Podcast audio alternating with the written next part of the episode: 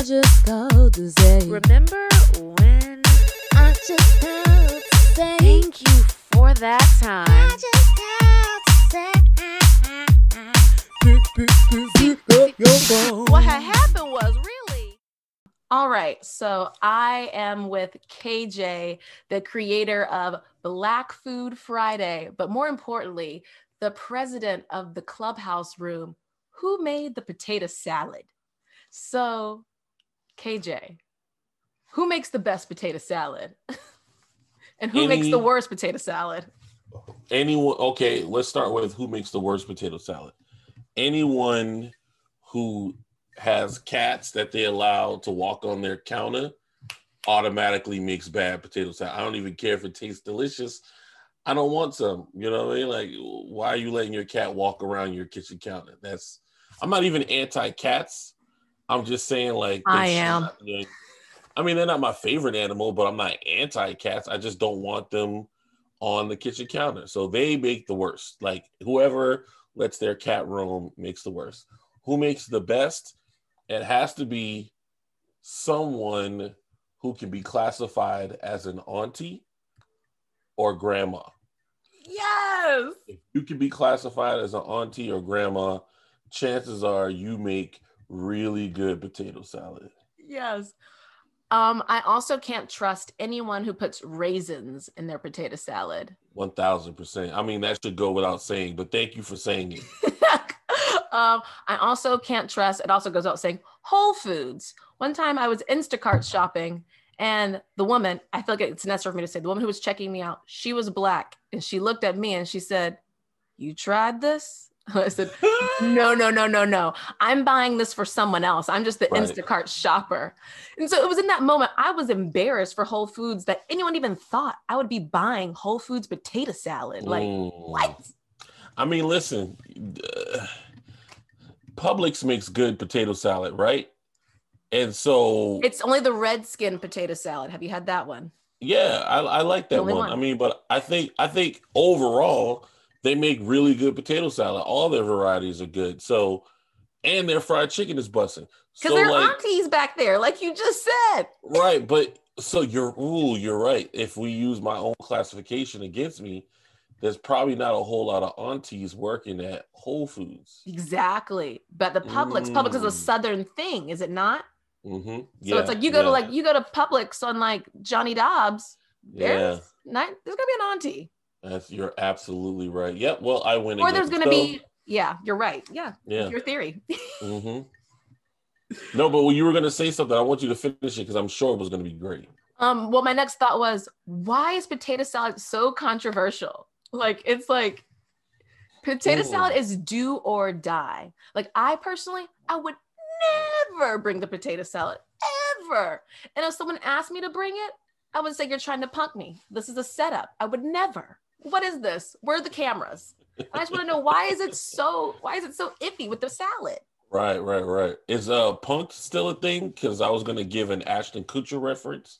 Kutcher It is a reference. but- thing, but it's yeah. hosted by someone else. It's now a Quibi show. You know what Quibi is? Yeah, I thought Quibi was like defunct now. I wouldn't be surprised. Quibi did not get a good start during the Mm. pandemic. Yeah, It's meant to be on the go, not for sitting at home. I got you. Very true. Very true. Wow, you're right. The pandemic might have definitely taken them out because people are like, yo, if I'm at home, I'm gonna just watch TV on my laptop. Like I'm You're not. like, why would I watch an episode that's like four minutes long? Like, why would I watch eight four minute episode long shows? Mm, they got oof. Yeah, Right. yeah. That's a good one. We've had some pretty good revelations already this far. Aunties and grandmas, anyone who can be classified as that, can make good potato salad. Therefore, Publix, a southern-based grocery store, has plenty aunties and grandmas Yep. cooking, which is why we can trust their potato salad and not Whole Foods, who probably has a bunch of undergraduate or like looking for my next gig type people working Yes. in the back. Okay, good stuff. It's a bunch like of people like me working Yeah. back there. It's a bunch of artists who are just freelance, and they're like, "I heard they have really good benefits, and I'm literally Right. gonna work here to get my plane tickets to Maui, and then I'm out." Good point. This is good. I like this. I like this. But yeah, but why do you think potato salad is so controversial? Like it could Mm, start I a war. It has started wars. Yeah, I, I- I mean, I'm gonna be honest with you. I wish, I wish I could answer that question because if I could, then I would use that power for evil. And uh, and but I don't know why it's so important. Um, that's a good question. I'm, a, you know, there may be some historical, some historical answers there that I need to research. And you know, uh, I like doing my black food research. So yes. Yeah, KJ, will you please some- introduce yourself? I'm sorry, I didn't mean not to talk over you. but You have to introduce yourself properly to the audience.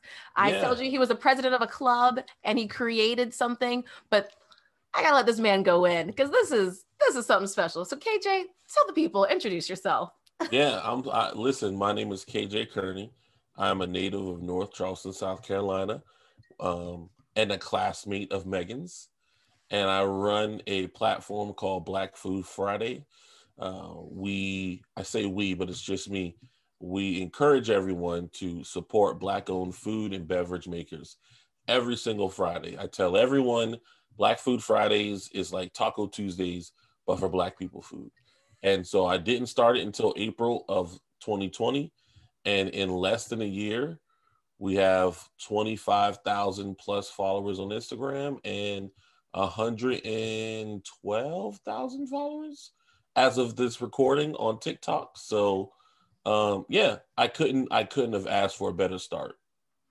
Um, so you guys, you are hearing KJ here on I Just Called to Say podcast, where he has also been heard um, amongst the people that he's interviewed, um, the likes of the Today Show. Uh, who else? All I can think is the Today Yeah. Show right now because I fucking love the Today Show. nah, today's show was a big deal, and I'm not gonna front. I didn't realize how big of a, a deal the Today Show was because I don't watch the Today Show, and I don't read their website. And I told my Huge. homeboy, yeah, I told my homeboy who's a publicist, and you know, I was like, yo, somebody from the Today Show reached out, but it wasn't TV, and he was like, so, like the website is still massive, bruh. Like, get that, take that opportunity. So to answer your question, yes, Today Show. I've been mentioned in Good Morning America. Uh, BET wrote about Black Food Fridays on their website. Uh, the Takeout site, which is one of my favorite food blogs. Um, Condé Nast Traveler, uh, Yes. New York Times, you know, I've been mentioned there as well. So I'm blessed, you know, to be covered both locally, Charleston City Paper, Charleston Magazine, Post and Courier, but also these national and international publications. I'm I'm so thankful for all these opportunities. Okay, so you're clearly a foodie, but can you cook? No. I can answer that very quickly. No. Period. No. Period, bro. And and to be fair, I don't know if I could cook because I've never really taken the time to. My whole life, you know, my father and my brother are really good at cooking. So they like to cook. You know, I got aunties that, that are good at cooking. I got um in college you eat whatever. Right. And then after college, I was blessed to have a girlfriend or girlfriends who were all really good cooks. So I've never really had to learn, or or rather, I've never really forced myself to learn how to cook anything other than super basic things. So maybe, you know, instead of saying no, I'm gonna say maybe. Undecided. Undecided, yeah. What like okay, so if we were going to describe your relationship to food like an Instagram, I mean like a Facebook status, a Facebook relationship status, what is your relationship to food? Is it it's complicated? Is it intimate? Is it an open relationship? Mm, what would an open relationship with food look like? I kind of want to select that just because it sounds very provocative and gets the people going. Um, but I would probably say complicated, man. I would say complicated. I would say complicated because, you know, that's a question I get all the time. Can you cook? Or I get invited to a lot of chef conversations because people just assume that I'm a chef or some kind of cook. And I have to be like, actually, I just eat your food. I don't cook the food. But you're a Um, historian of the food. yeah, something like that. Uh, uh, And and and even that, right? I didn't I never called myself a food historian. Like all these publications that were writing about me, they called me a food historian. So it's kind of like, well, I do present a lot of food history, maybe I am a food historian. You know, like I, I don't know, like you know. So that's Shut down also- the imposter syndrome. You are a food historian. Okay, fair enough. I'm I'm a food historian on the very light level. I'm I'm a very approachable food historian, right? Like uh I feel like my Sure, you're not like, hmm. Right, right, right. Yeah, I don't really have time for being hoity-toity about food. You know what I mean? And food And- and- shouldn't be hoity-toity. Mm, I mean, listen, Megan, I think there's a time and place for everything, right? Okay, So- fair enough.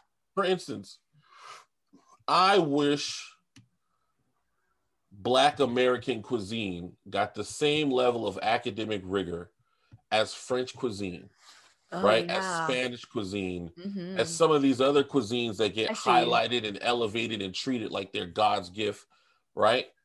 I would like black food to be treated the same way, whether it is Gullah Geechee, whether it is, you know, New Orleans, you know, whether it's Mississippi, Mm-hmm. like Nashville hot chicken. I want all of it to be treated with the same level of rigor as, let's say, French cuisine. You know, I keep bringing that up, but that's not my ministry. You feel me? Like, that's Right. not my lane. So there are people who do that and they're really good at it, but that's not what I want to do. That's not how I want to approach this. So again, that's why I say I think there's room for all of us in this lane. You were just always one of those guys when I was in Charleston, you were just always about town. Mm. Like I feel like there was like a particular set of guys I can think of that were just like they go into this group of like movers and shakers, but in, in particular, these black men who are movers and shakers. And I feel like a Mhm. lot of them that I'm thinking of that come to mind are like, you know, I think of like Joseph, I think of Femi, I think Yeah. like, like I think of Patrick Marzette, I think of uh, Manny Houston. Like I think of like a lot of people in that group who've just like movers and shakers. But I'm also like, but there were these black men who were just known for not just being like, you know, just one tier, like what's what's the word, like monolithic maybe, or just like one trick pony. Like y'all are just like so all encompassing. And I just was like, I would see you from afar and I'm like, oh my God, this guy is like out here. So then when I saw you in this film program that KJ and I are in, and our mentor is Effie T. Brown, a producer, an LA producer, I was like, and my audience, you know, I did this program last year. I mean, my sister were the winners of it.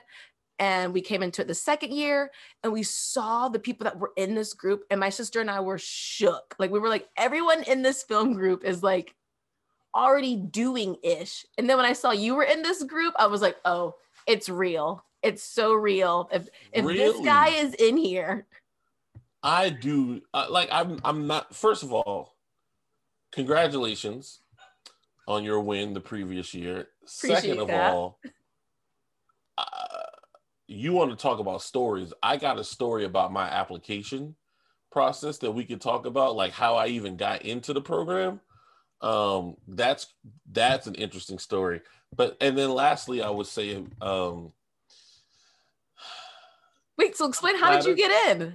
Oh well, well. Let me just say, I'm Okay. flattered that you have, um, you know, such not just high thoughts for me, but everybody in the room, because you're right. Everybody in the room is very talented, and so there are people who are with us who have already done some pretty amazing things, and um, you know, just give a shout out to Effie because even though they have done amazing things, they're still in South Carolina right? And so to break into this Hollywood, New York City mold, you need people like Effie who already have those connections who can be like, I speak for Megan, like I vouch for KJ. So yeah, we're all talented, but we're all still looking for that opportunity to do what we do.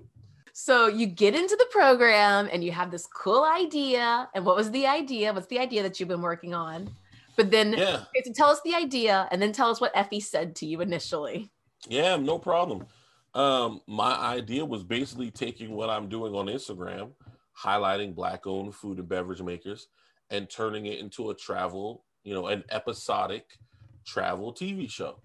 And so, um, you know, I wrote up the my um my concept and my show bible, and you know, all, the lookbook, you know, because we had to do all that for class.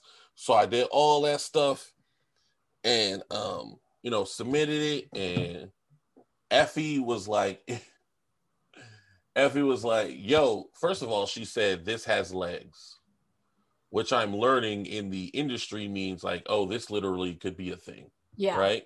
So she was like, oh, this has legs, which was, This ain't no Little Mermaid. yeah, yeah. Oh, stop, stop it. That was good. This ain't no little mermaid. And so, uh, yeah, so she was like, this has legs. I really feel like this can work. You know, I think this is something that people are buying. This is the kind of content that networks are buying right now. But she was like, I also appreciate that you put that in each episode you would be meeting up with a famous person because you're not famous enough to carry a show like this. And I was like, on one hand, I was like, "You're right. That's why I put famous people in the show. Like, not only do I want to meet these people, but I think it would draw in their respective audiences to the show. But also, then after- I want to meet these people. Yeah, all let's keep it funky, right?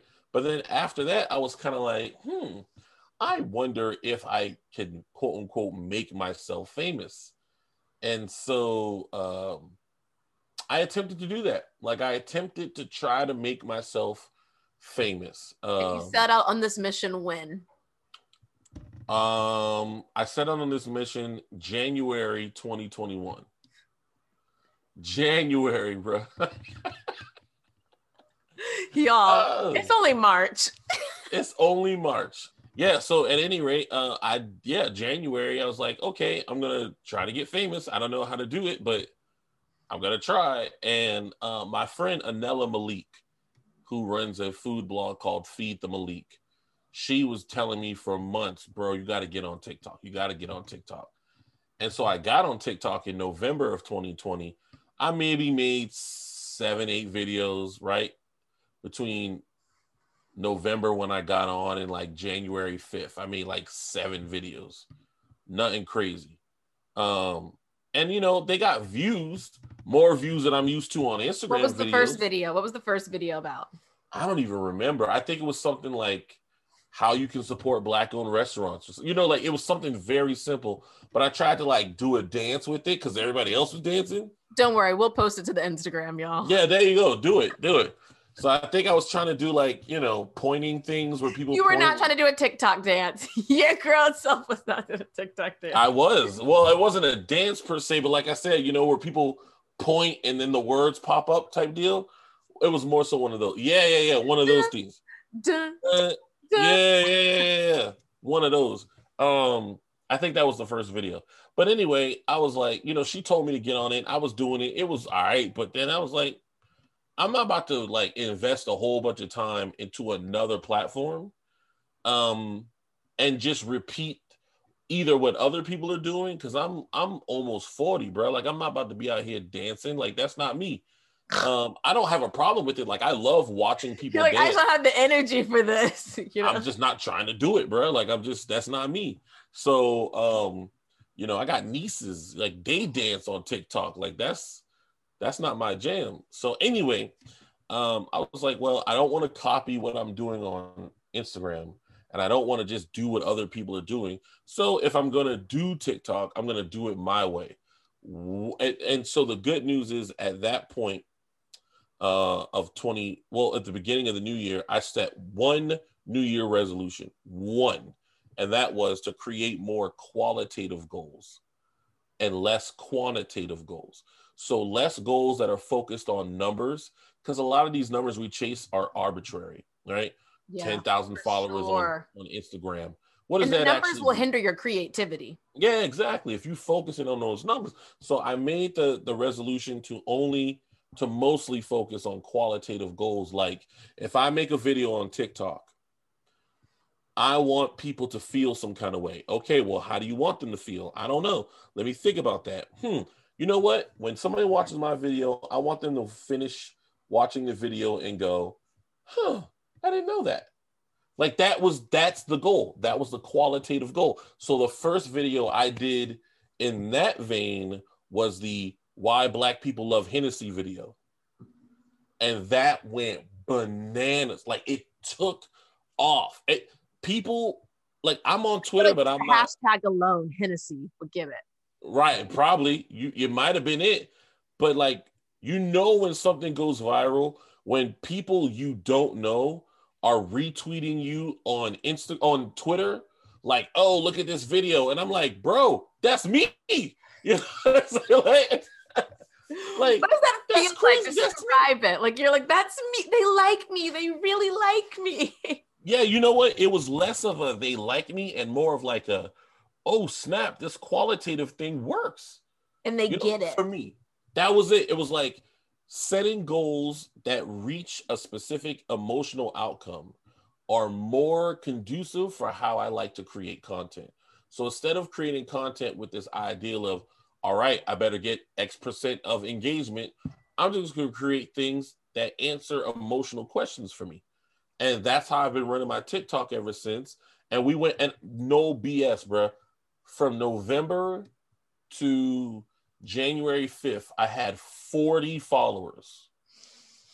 The next week, I went from 40 to 42,000 in a week.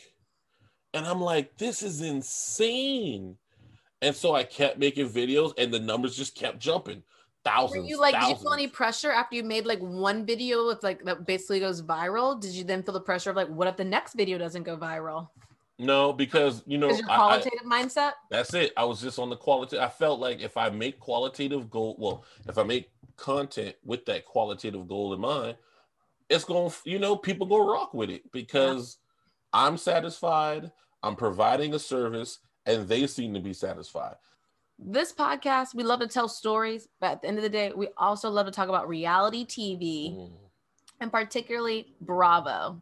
I don't know if you know anything about Bravo or Real Housewives, um, or Married to Medicine or Summer House, all on Bravo TV. Um, but that's that's our jam. So Yeah. my question to you is, if you had to attend a dinner party hosted by any Bravo celebrity, any Real Housewife, whose dinner party would you want to go to?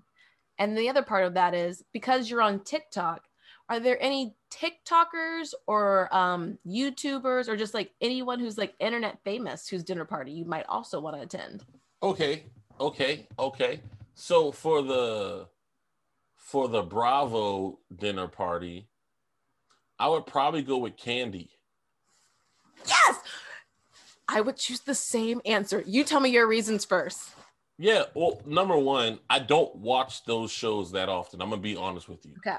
But what I do admire about Kandi is how she's evolved over time to not only stay relevant, but continue to provide opportunities for people around her and make money without looking like a clown.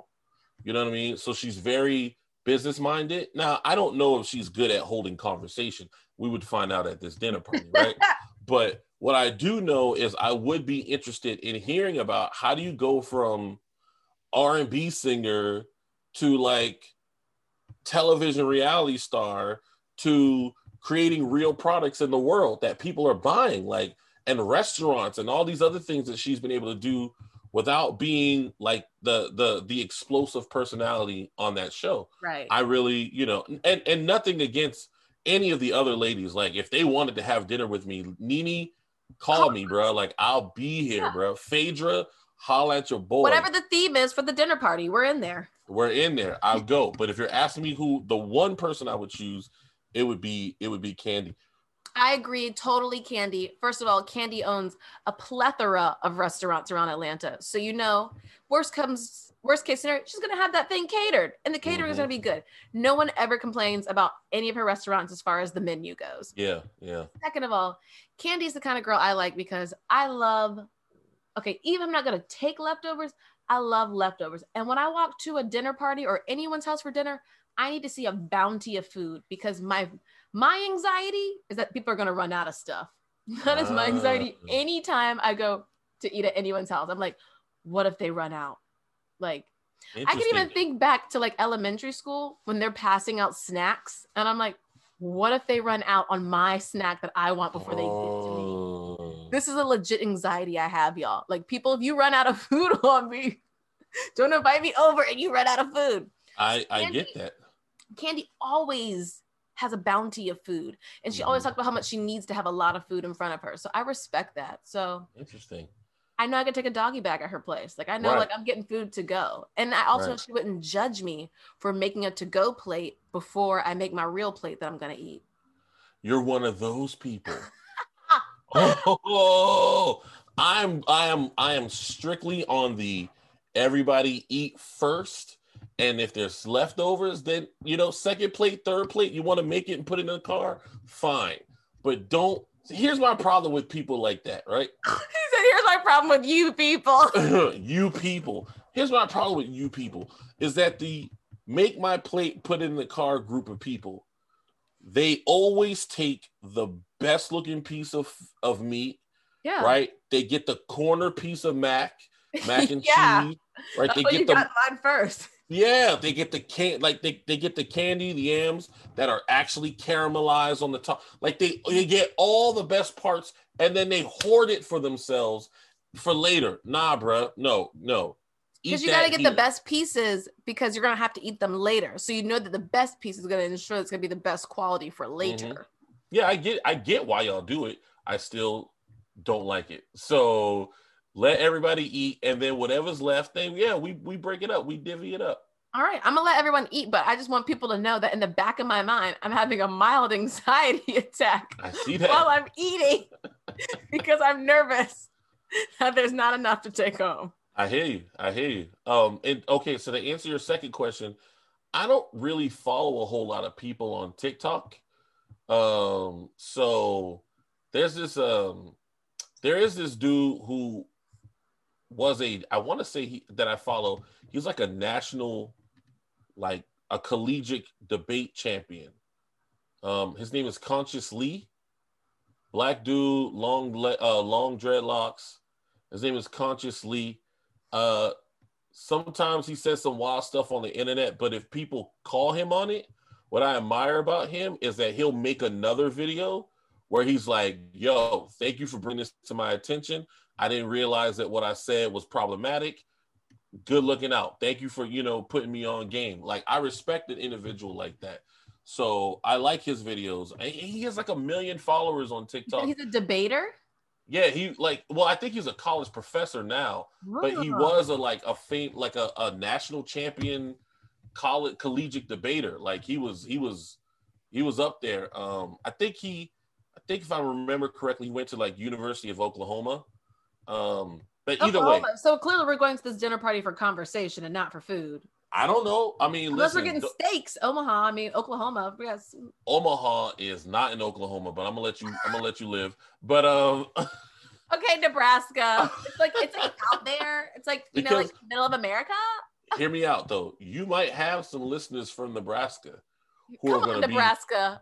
Who are going to hate on you just like you hate on other people because they'll be like, I remember that time she said Omaha was in Oklahoma. I can't wait till I meet her. I'm going to check her. So, you know, that Look, energy might come this back to you. podcast starts touring and we come to your city and Omaha, Nebraska, Kansas City, See, see, that's not y'all me, y'all. me then. That's Megan.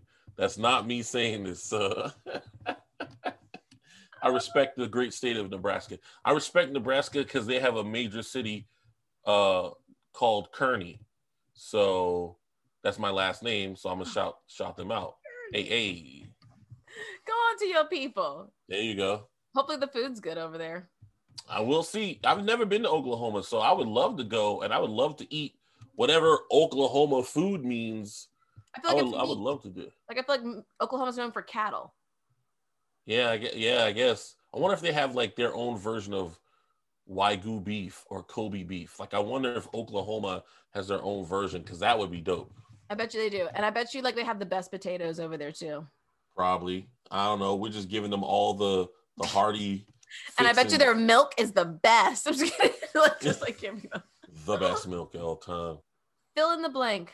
I just called to say, being a foodie is. Ooh, gosh, this is good. I just called to say, being a foodie is expensive. Can are you writing? Do you get tax write offs? Are we are, are we a viable business? I yeah, you're right. Yeah. is- So I Black Food Fridays is a business. And so when I go support black owned businesses, I'm paying with my Black Food Friday.